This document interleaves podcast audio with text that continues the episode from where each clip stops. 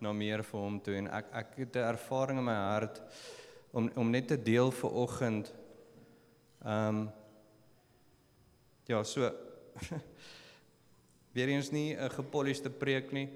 Ek het hierdie so so 'n uur of twee gehad wat ek kon sit en het, net dit wat ek in my hart voel vir vanoggend net met julle deel wat ons ook ervaar het ehm um, op die op die trip. Ekskuus maar, ons 'n bietjie feedback daar. Ramon sê net gain of iets.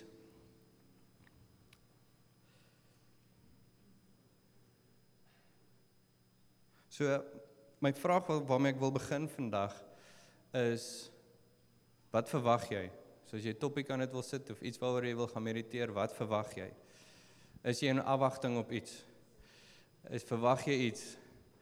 En ons het gegaan met 'n afwagting alf man toe en ek het gegaan met 'n baie groot vraag in my hart ehm um, vir hulle want ek weet vir hulle het vir 'n baie lang tydperk het Jonathan Stanfield is die leier van alf man ehm um, het hulle baie gebid ehm um, en regtig ingetree vir herlewing op die eiland. En hulle doen nog steeds maar hulle baie intense ervaring gehad dat die Here hulle lei om dit te doen. En en ek het soos wat julle weet as jy in die gemeente nou al 'n hele rukkie is maar soos hierdie jaar het ek die hele tyd hierdie afwagting in my hart ehm um, dat die Here wil iets doen en hy's besig om te doen en iets gaan gebeur en of dit nou herlewing is en of dit nou persecution is dat iets wil gebeur en iets gaan gebeur.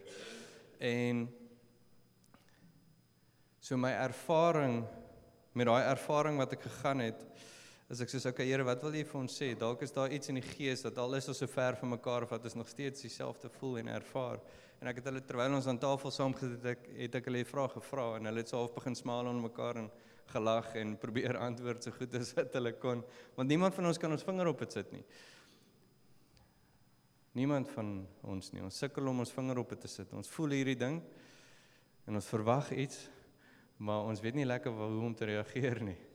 En ek sê toe vra hulle toe die vraag van van die herlewing en hulle die die een die een ding wat Jonathan toe mooi so mooi opsom want ek sê toe vir ek voel dat ons heeltyd in dit in bedien dat die Here is besig om ons voor te berei vir iets. Ehm um, en dit weet ons, die Here is besig om sy bruid voor te berei vir sy wederkoms. Dit, ons het nie nodig om profeties te wees om dit te weet nie, die Bybel sê dit vir ons. OK. So ons weet dit. Ons weet dit. Maar hy sê toe wat hy agterkom en wat ons so opgetel het op die eiland is dat die Here is besig om sy kerk te herstel. En hoe hy dit so mooi sê toe is dat he's busy giving giving us the new wineskin so that he can pour out the wine. See we haven't felt the wine yet totally in full but we're building on the new wineskin. En en ek voel hoe die Here dieselfde doen, bly doen by ons en hy is besig om die nuwe wyn uit te giet maar hy's ook besig deur die nuwe wyn uit te giet om om die nuwe wynsak vir ons te gee. So ek dink daar's 'n ervaring van wat ek weer die Here ja, is hierdie ervaring van dis die Here wil vir ons herlewing gee, maar in die herlewing bring hy die restoration. En hoe hy besig is om te restore So my vraag vir oggend vir jou is, wat verwag jy? Verwag jy dit of verwag jy dit nie? Verwag jy dit of verwag jy dit nie? Is jy in afwagting vir dit of nie? So in die tyd het ek lees ek baie 2 Petrus en ek wil actually vra, ek het dit nou nog nie meer elders gebouns nie, maar ons wil gesels oor as ons dan nou nie op dit besluit nie dan doen ons anderster maar um, ek voel dat ons vir hierdie week deur 2 Petrus sal lees as 'n as 'n familie. Ehm um, soos met hierdie wat ek nou sê vandag want ek kan onmoontlik dit wat wat alles wat Petrus van praat, is dit onmoontlik om in hierdie volgende paar minute dit uit te pak vir ons. Ek wil net 'n paar goed uitpak, maar soos wat ons deel wil ek hê dat julle gaan lees by die huis met hierdie filter gaan lees dit en werk deur dit. So hoekom dit vir my so 'n amazing boek is of brief is is dis Petrus se laaste brief gewees. En nie lank na dit nie is hy oorlede. Is hy gekruisig. Onderste bo. So is amazing om te dink en hy het dit geweet. En ek sê gister vir vir Renske actually gister of eergister gister sê ek vir actually amazing om te dink van die tyd wat Jesus vir hom gesê het tot die tyd wat hy onderste bo gekruisig is. Dit is so 40 jaar min of meer skare ouens. Dink dit gou vinnig daaraan. vir 40 jaar loop jy rond met die wete dat die seun van God het vir jou gesê jy gaan onderste bo gekruisig word. So jy gaan dit nie betwyfel nie. Hy het dit vir jou gesê, so jy gaan weet okay, dit gaan gebeur. Dink gou as jy moet met daai wete rondloop. Hoe sou jy lewe en reageer? Vir 40 jaar lank wag jy vir daai pyn. In daai oomblik. As enigiemand van ons 'n blinde darm operasie moet kry, stres jy jouself dood vir die volgende 3 weke of wat ook al enige operasie. Dink gou 'n bietjie dan vir 40 jaar lank onder te bo gekruisig. Ja. En dat hy nog steeds in daai tye wanneer hy gevange geneem is en al daai goeders het hy nog steeds gedoen wat en daai oomblik hoeveel vrees het hy gedink is dit nou? Hulle het my nou toegesluit. Gaan dit nou wees? Gaan dit nou wees? En vir 40 jaar loop hy met dit. Amazing vir my. Maar anyways, met dit toe sê hy met hierdie brief in 1 vers 12, 2 Petrus 1 vers 12. Ek sê ek het vier, ek gaan baie van dit lees en ek gaan nou so 'n bietjie gesels maar net oor dit. So I will always remind you. Hy praat toe nou wat die idee, die rede hoekom hy hierdie brief skryf. Dis sy laaste brief, hy weet dit. Die rede hoekom hy dit skryf. So I will always remind you of these things, even though you know them and are firmly established in the truth you now have. I think it is right to refresh your memory as long as I live in the tent of this body, because I know that I will soon put it aside, as the Lord Jesus Christ had made it clear to me. And I will make, luister mooi so, and I will make every effort to see that after my departure you will always be able to remember these things. So hy het 'n paar goed wat hy nou voel in sy hart wat ek wil hê julle moet onthou as ek gaan. En hy het nog sê die tyd's naby. Ek het gevoel Jesus sê dit vir my. Maar hier's 'n paar goed wat ek wil hê julle moet onthou. So hoe as jy 2 Petrus gaan lees, deurlees by die huis, gaan lees dit met daai filter van hy hier's 'n paar goed wat wat hy wil hê. As Petrus, as die rots van die kerk, hier's die laaste ding wat hy wil hê ons moet weet. 'n Paar laaste gedagtes.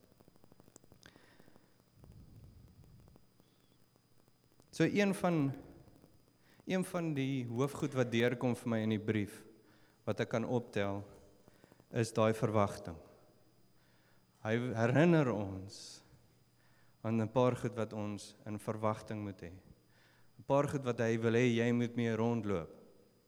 Hoor mooi wat ek sê vanoggend. Daar's 'n paar goed wat Petrus wil hê jy moet mee rondloop. 'n Verwagting waarmee jy moet rondloop. Ek hy en ek gaan nou net van die snippets uithaal, maar die, die daar's so baie van dit, maar in ehm um, 2 Petrus 3 vers 14 sê so then dear friends since you are looking forward to this. Hy herinner ons daaraan, daar's iets waarna ons moet voor. Ons gaan nou nou uitkom by die goeie. Since you are looking forward to this, make every effort to be found spotless, blameless, blameless and at peace with him. Van die vertaling sê as you anticipate. Die direkte vertaling sê dit so mooi. Daarom geliefdes, omdat julle hierdie dinge verwag, streef ernstig daarna om deur hom in vrede vlekloos en onberispelik bevind te word. So wat verwag ons? Wat is hierdie dinge? Ons gaan nou-nou daaroor praat. Ons later later by dit uitkom. Maar hy sit 'n klem op dit. En soos wat ons hierdie jaar in onsself gevoel, okay Here, wat wil U wat is hierdie verwagting in ons hart? Wat is hierdie ding wat U die hele tyd wil doen? En al is dit net 'n verwagting wat hy los by ons. Is dit ook reg? Hoor julle wat ek sê? Al al kom ons nie by die ding uit en ons kinders se kinders kom dalk by die ding uit, maar hy los 'n verwagting by ons. Is dit ook reg? Want daar's nie net 'n ding wat hy wat ons moet verwag wat hy 'n event of 'n ding wat gaan gebeur nie, maar daar's vandag 'n verwagting vir wat hy vandag gaan doen. Jy moet vandag 'n verwagting hê vir wat die Here vandag wil jy wil doen. En een van die goed wat hy ook dan nou noem in 2 Petrus is een van die goed wat ek so goed gesien het in Londen. En ek so goed sien onder ons. Is een van die goed wat ons hinder om iets te verwag. En is die vyand wat daai persepsie van 'n afwagting wil wegneem by ons. En wat hy doen is ons 'n bewustheid van tyd te gee waar God buite tyd is. En Petrus raak hier aan. Hy sê en ek ek dink is een van die grootste dinge en dis hoekom hy dit aanraak is die feit van tyd. In 2 Petrus 3 vers 3 sê above all you must understand that in the last days scoffers will come scoffing and following their own evil desires. They will say, Where is this coming he promised? So dadelik begin hulle nou wys, hey, waar is hierdie promises van die Here? Dis dan al so lank. Ever since our ancestors died, everything goes on as it, as it has since the beginning of creation. But they deliberately forget that long ago, by God's word, the heavens came into being and earth was formed out of water and by water. By these waters, also the world of that time was deluged and destroyed. By the same word, the present heavens and earth are reserved for fire, being kept for the day of judgment and destruction of the ungodly. But do not forget this one thing, dear friends. Hier gaan hy weer na 'n reminder toe oor 'n ding wat hy ons wil remind. With the Lord, a day is like a thousand years, and a thousand years like a day. The Lord is not slow in keeping his promise, as some understand slowness. Instead, he is patient with you, not wanting anyone to perish, but everyone to come to repentance. So hy gaan na 'n plek toe van hoe ons vinnig En wat wat my wat ek agtergekom het veral wanneer jy rond beweeg in Londen, daar's so baie mense.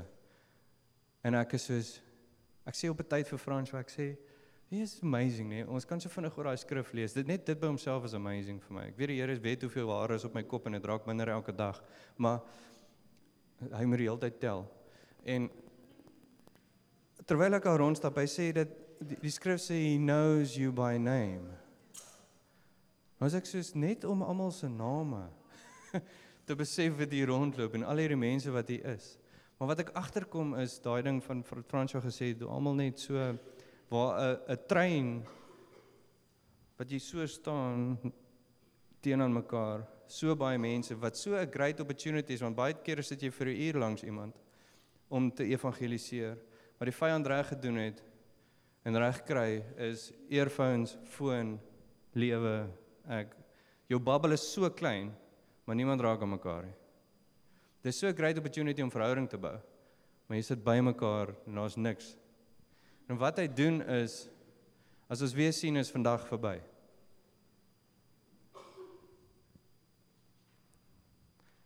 Trek dit terug na onsself toe, ons wil en dan.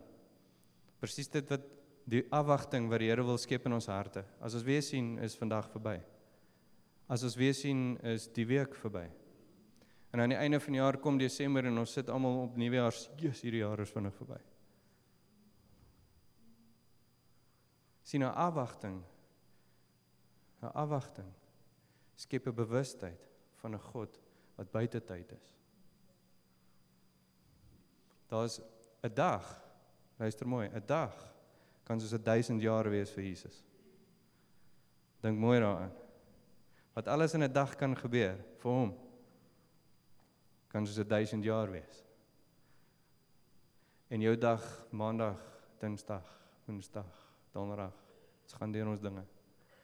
En ek sien dit so in die wêreld, ons gaan deur ons dinge. Ons gaan deur ons dinge. En Petrus wil ons herinner aan dit.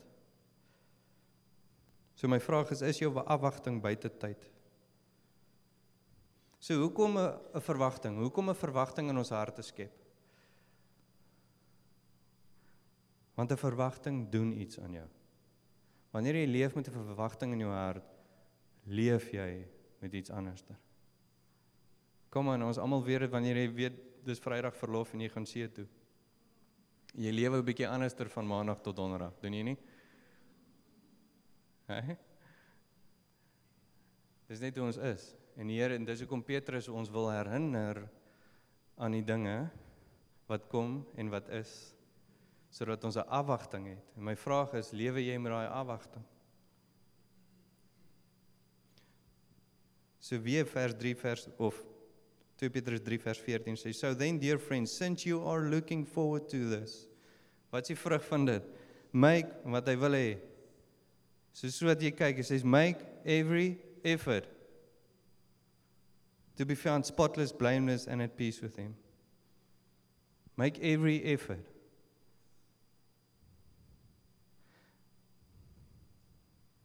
So daar's iets wat hy wil hê ons moet doen. Nou kan jy baie vir my sê, "Oké, okay, maar hoe kan ek blameless en spotless voor die Here gevind word in effort?" OK, moenie die effort verkeerd verstaan nie. Dis nie dead works nie. Dis 'n reaksie van 'n verwagting. Ek doen niks en ek kan niks doen om my salvation te verdien nie.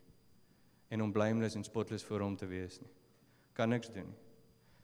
Maar oor dit ek sien en 'n verwagting het van wat kom en wat is en wat die Here vandag wil doen en wat hy eendag gaan doen, gaan ek elke effort doen van dit wat hy gevra het vir my om te doen. En wanneer ek dit doen, ek gaan dit nou vir ons verduidelik.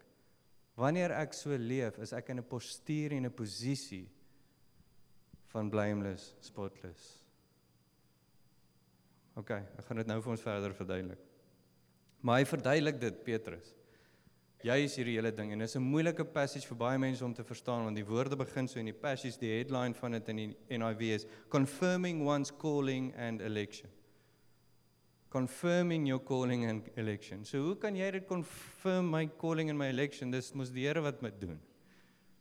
Jy confirm dit vir jouself. Die Here het 'n secure position vir jou. En ons gaan nou by daai skrif uitkom. Daar's 'n plek waar die Here wil hê jy moet wees, waar dit secure is en waar dit jou posisie is wat hy hoe hy jou sien. But you need to confirm it soos wat Petrus make every effort. Make every effort as you look at this. Kom ons lees dit. Dan sal dit bietjie meer sin maak as wat ek dit probeer sê. 2 Petrus 1 vers 3 His divine power has given us everything we need. He said it now. His divine power has given us everything we need for a godly life through our knowledge of him who called us by his own glory and goodness. So my vraag is is jy ten volle godly? Dis 'n baie maklike vraag. Nee. Ek is nie ten volle godly nie. Maar hy sê hierso His divine power has given us everything we need. So wat wil wat wat is die punt wat die Here probeer maak vir ons hierso? Hy sê ek het vir julle alles gegee. En weer eens gaan dit terug na die effort wat ek probeer dis 'n strewe, dis 'n strive na wat 'n postuur om die power te ontvang sodat jy kan heilig leef. Maak dit sin wat ek sê? His divine power has given us everything we need for a godly life. sien daar's 'n totale oorgawe wat ek probeer sê met dit vir ons vanoggend is Daar's 'n totale oorgawe wat ons moet leef om die krag te kan ontvang van die Here sodat ons heilig en spotless voor hom kan wees. 'n Totale oopmaak. Through these he has given us verse 4. Through these he has given us his very great and precious promises so that through them you may participate in the divine nature. Luister mooi. Hy gee ons die promises weer eens, dis promises dis 'n afwagting wat geskep word dat ons sal participate in the divine nature. Weer eens hy vra van ons om iets te doen. Jy sien iets, hy skep 'n verwagting sodat daar 'n reaksie is in ons. 'n Verwagting word geskep in ons harte sodat ons sal reageer, sodat we will participate in the divine nature. Wat ek bedoel met dit is dat ons soos God sal raak en alle effort sal doen dat ons soos God sal raak.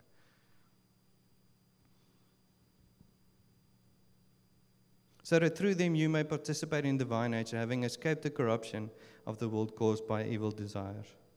So dis 'n oorgawe van daai desires, 'n oorgawe van my begeertes na sy begeertes toe. Dis divine nature, sodat my begeertes sy begeertes word. For this very reason, make every effort. Luister mooi. Hier kom dit nou, hoe word ons deel van daai divine nature? OK, probeer my volg. Ek weet dit is baie skrif vanoggend, maar dit is so belangrik om hierdie te vang en ek voel dit is in die Here vir ons. OK. For this very reason, make every effort. Weereens, daar's effort. Daar's 'n strewe na. Make every effort to add to your faith. Ek dog faith is die enigste ding wat nodig is om in die koninkryk te kom. Ja, dit is. For salvation. But for you to participate in the divine nature, you need to make an effort. Hoekom? Want hy wil vir ons iets wys en dit maak dat ons reageer en dat ons wees en wil wees soos Jesus.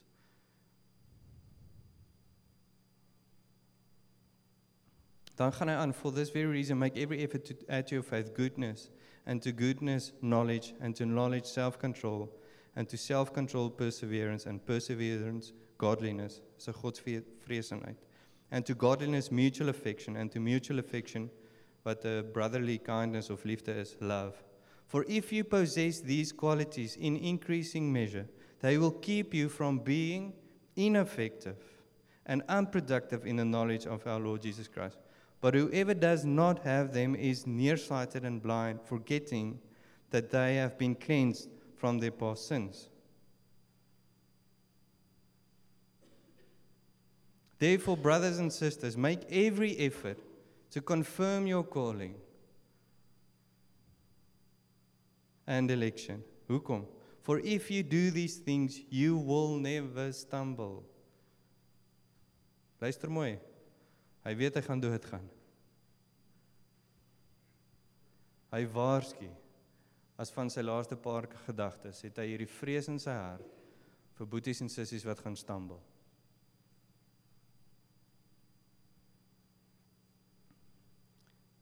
For if you do these things, you will never stumble, and you will receive a rich welcome into eternal kingdom of our Lord and Savior Jesus Christ. sien as ons sê die Bybel is ten volle waarheid, sê dit vir ons hier aan die einde. Hierdie skrif sê and you will receive a rich welcome into the eternal kingdom of our Lord Jesus Christ. Dan is die teenoorgestelde ook dan waar, want hy maak 'n stelling. Dan sê hy if you do not do these things, you will stumble and not receive a rich welcome into eternal kingdom. Is dit nie waar nie? sien hoekom? Weereens die verwagting wat geskep word. Die verwagting wat geskep word. Kom ek sê so, as jy nie die verwagting in jou hart het nie. Jesus vat hierdie as waar ons nou waar ek hier rondloop is besig met ons daaglikse dinge. En ons werk en ons is vandag maandag, dinsdag, woensdag, donderdag, vrydag. En so gaan ons week in, maand in, maand uit en ons is besig, ons is besig, ons is besig. Jesus gee vir ons daai opsie om in 'n secure position te wees. En as ek daai goed gaan lees, confirm one's calling and election. Die divine nature wat ons na strewe, is dit 'n plek waar ek so leef in humbleness voor die Here. En dan sê die skrif, if you do these things, dis die effort. Here's my effort. Is laying down my desires. Hier is die effort wat ek moet doen. Is goedheid, broederlike liefde. Al daai goed wat genoem is. Want hierdie plek hierdie plek gee vir my sekuriteit. En Petrus se bekommernis is dat ons so besig raak en dat ons nie afwagting in ons hart het. En hy sê dan in hoofstuk 2 as jy dit gaan lees. Hy praat oor die engele wat nie gespaar was nie. En dan praat hy oor die vloed. En hy sê wie was gespaar met die vloed? Noah. Hoekom? Want hy was godly and holy.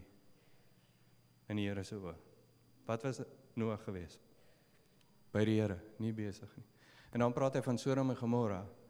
Maar hy het gespaar. Wie het hy gespaar? Lot. En dan gaan hy aan en hy praat van 'n groot invloed. En hy druk die hele hoofstuk 2, praat Petrus van pas op dat jy nie mislei word deur valse teachers en valse profete. Dink gou net voordat hy doodgaan dat hy dit so ernstig ag dat mense sal tussen ons inkom en ons wil kom mislei. Persecution gaan groter wees van binne of die kerk as van buite af. Hoe ons mislei wil word en hy wil ons waarsku teen dit. En dan sê hy dan begin hy in hoofstuk 3 begin hy praat van 'n dag wat gaan kom. Weerens, hy skep 'n afwagting. He reminds us of this basies gospel goed hierdie, maar he, he reminds us of it en ons lees in ehm um, 3 van vers 10. Hy praat oor daai van 'n 1000 jaar hoe ons buite tyd hoe God buite tyd is en sê but the day of the Lord will come like a thief. Luister mooi. 'n Man se laaste woorde vir jou vanoggend. But the day of the Lord will come like a thief. The heavens will disappear with a roar. The elements will be destroyed by fire. Soos die dag met Noag. And the earth and everything done in it will be laid bare. Since everything will be destroyed in this way. Luister mooi. En hier vra hy vir ons die vraag. What kind of people ought you to be? You ought to live holy and godly lives. As you look forward, verwagting, to the day of God and speed its coming. The day will bring about the destruction of the heavens by fire, and the elements will melt in his heat. But in keeping with these promises, we are looking forward, verwagting, to a new heaven and a new earth with right, where righteousness dwell. So then, dear friends, since you are looking forward this uh, looking forward to this, make every effort to be found spotless and blameless and at peace with him. Bear in mind that our Lord's patience means salvation. Bedoelend, daai dis nie Here se patience wat dit is Jesus aan die kruis, maar wat hy bedoel daar is ons die feit dat hy so lank vat om terug te kom. It means salvation for us. He's giving you time to repent. He's giving you time Just as our dear brother Paul also wrote, you with okay, ek wil net daai inskrif wil ek na vers 17 toe gaan vir tyd gewys. Therefore dear friends, since you have been forewarned. Luister mooi vers 17. En dis die laaste stuk wat ek wil lees. Therefore dear friends, since you have been forewarned, be on your guard. so that you may not be carried away by error of the lawless and fall from your secure position.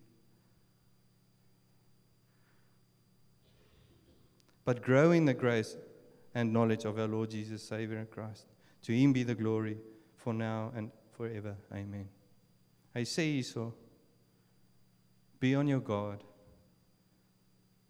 so that you may not be carried away from your secure position. Wat is ons secure position? Sien nou sê vir my Charles kan ons salvation verloor. Dis 'n groot gesprek. Wie wat sê Petrus van ons baie regheid hierso. As jy afwagting het van wat die Here doen vandag en as jy afwagting het van wat die Here gaan doen eendag en jy sien hierdie goed kom en jy sien wat hy doen vandag en jy leef nie net aan en jy leef nie net aan nie, maar jy het 'n afwagting wat hy probeer skep vir ons gaan ek alle effort wil insit to be found in this position when he comes.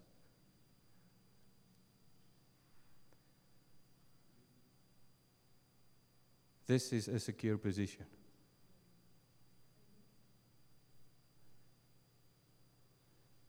Jy is nie secure position as gevolg van enigstens iets anders nie. This is a life yielded before God. So die position is secure. En ek het al baie gesprekke en ek gaan dit sê vir oggend. Hierdie feit dat ek mense raak wat jy jy moet assurance hê of faith. Jy moet ek sê vir my feit dat ek nie assurance het nie. Luister mooi. Gee my assurance.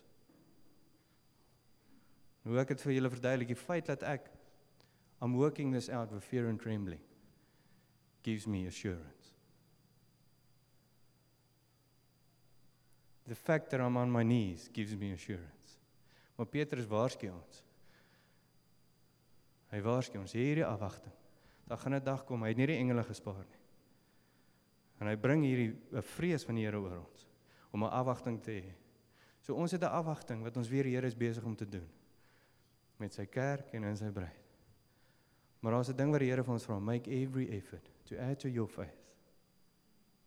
En dan gaan hy deur daai humbleness, daai to so that we will participate in the divine nature. And and when you participate in the divine nature of our God, you've got a secure position. It says if you you will not stumble.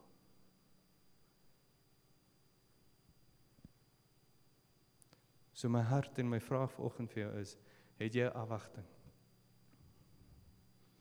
Ek het hierdie neergeskryf en is die laaste ding, my humble position is driven by an expectation of our God coming soon and preparing us daily for that coming. My humble position is driven by an expectation of what he's busy doing and what he's going to do. So my vraag aan jou is, hoe leef jy maandag, dinsdag, woensdag, donderdag met 'n afwagting in jou hart? Here, wat is U besig om te doen want U is besig om U bruid voor te berei? Wat is U besig om te doen? Want iets borrel in die gees en ons weet nie. En ek wil met daai afwagting bly leef. Reg vir wanneer hy vandag iets wil doen, wanneer hy oor 5 jaar iets wil doen en wanneer hy vir my kinders iets wil doen. Al kom hy eers oor 1000 jaar terug. Ek wil in hierdie posisie gevind word. Reg om hom te dien. Want in daai plek I've given you all the power and everything you need to be found in him and in the knowledge. Amen. En ek vra dat ons almal staan.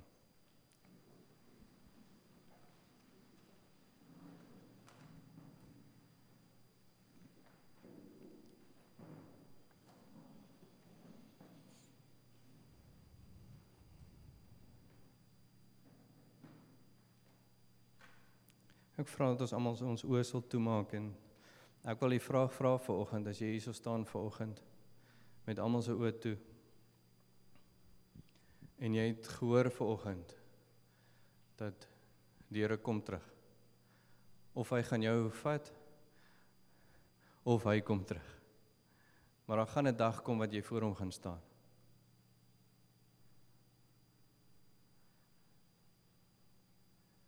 En dan gaan die een vraag van jou gevra word. Daar's een boek wat oopgemaak word. Dis die boek van die lewe. En in daai boek sal jou naam geskryf staan of nie. En die mense wat se name in daai boek geskryf staan is mense wat Jesus ontvang het as hulle Savior and as their Lord. Hy is die Here van jou lewe. Hy is ook nie net jou redder nie, hy is die Here van jou lewe. Jy het in totale oorgawe jou lewe vir hom gegee. En ek wil vra vir oggend as jy twyfel of jou naam in daai boek staan of Jesus jou ken en of jy jou lewe al vir hom gegee het, wil ek vra dat jy asseblief jou hand sal opsteek. Ek wil graag net saam met jou bid met almal se oë toe. Ek sal nooit tyd saam met jou bid. Is daar enige iemand? Enige iemand? Moenie hierdie oomblik laat verbygaan nie.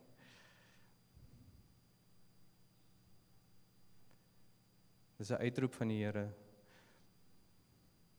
En soos wat ons so gehoor het vanoggend van die Here se liefde, is dit die Here se liefde wat ons roep. En dis Petrus se liefde gewees wat ons roep en ons waarsku.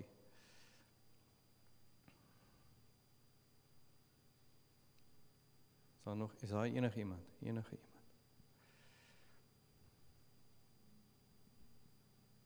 Dan wil ek vra As jy ver oggend jy weer Here het met jou gepraat dat jou verwagting is nie daar nie vir wat hy elke dag wil doen, jou verwagting vir wat hy eendag wil doen en dan die vrug van om nie 'n verwagting te hê, het jy jy maak nie alle effort nie. Jy druk nie in nie. Ek het gerepent van dit, ek onthou met die konferensie toe Brad Warren oor dit bedien het ook. Ek weet daar's iets wat ons moet repent van vandag. En as jy voel jy het iets wat jy sê Here, ek weet ek ek moet meer. Ek myself meer gee. Wil ek vra dat jy jou hand sal opsteek vir oggend. Is daar enige iemand? Jesus Lord. Jesus Lord, ek wil bid vir ons. So baie wat respond het vir oggend. Ja, dankie Here. Dankie Here dat ek kan kom bid vir ons Here. Ek kom bid vir ons gemeente Vader. Ek weet U is besig om 'n wonderlike werk te doen onder ons, Here. Maar ek bid Here dat ons nie so besig sal raak met ons dinge dat ons die afwagting sal mis van dit wat U besig is om te doen nou. En die afwagting van, joh, Here, ek dink so aan FOMO, fear of missing out. Dat ons so maklik net kan ons stilte tyd eenkant toe skuif of ons tyd saam met ons community op Woensdae aan of Sondagoggend so vinnige verskoning kan vind om nie te gaan nie. Wat eintlik dan maar net wys ons is nie in afwagting van wat U besig is om te doen nie. Ons is nie in afwagting wat U wil doen in my stilte tyd nie. Ons is nie in afwagting wat U wil doen wanneer ons saamkom as gemeente op 'n Sondag nie. Ek kom bid Here dat in ons daaglikse wandel ons daai afwagting sal hê dat u 'n bewustheid sal skep van ewigheid en 'n bewustheid van die heilige dat u met ons is dat u ons lei and that we will make every effort en ons met 'n begeerte sal streef Here to be a participant of the divine nature you've called us to Deur die Gees, Here, deur die krag, kom ons in 'n humble posisie vanoggend, Here. En ons sê Here, gebruik ons. Nie uit ons eie krag uit nie, maar deur U krag, Vader. Kom ons in 'n humble posisie. Ons sê Here, hier is ons. Ons wil U die glorie gee. Dankie vir vanoggend, Vader. Ons loof en prys U, Here. En ek bid dat U ons sal kom vul met U Gees nou. Elkeen van ons, Here. En soos ons hier uitgaan, Here, dat ons die lig sal skyn and we will be a city on a hill in hierdie dorp, Here. Ons bid dit in Jesus se naam. Amen. Amen. Ehm um, julle kan nie gaan koffie drink nie, maar julle kan gaan gesels. OK. Lekker dag, lekker Sondag.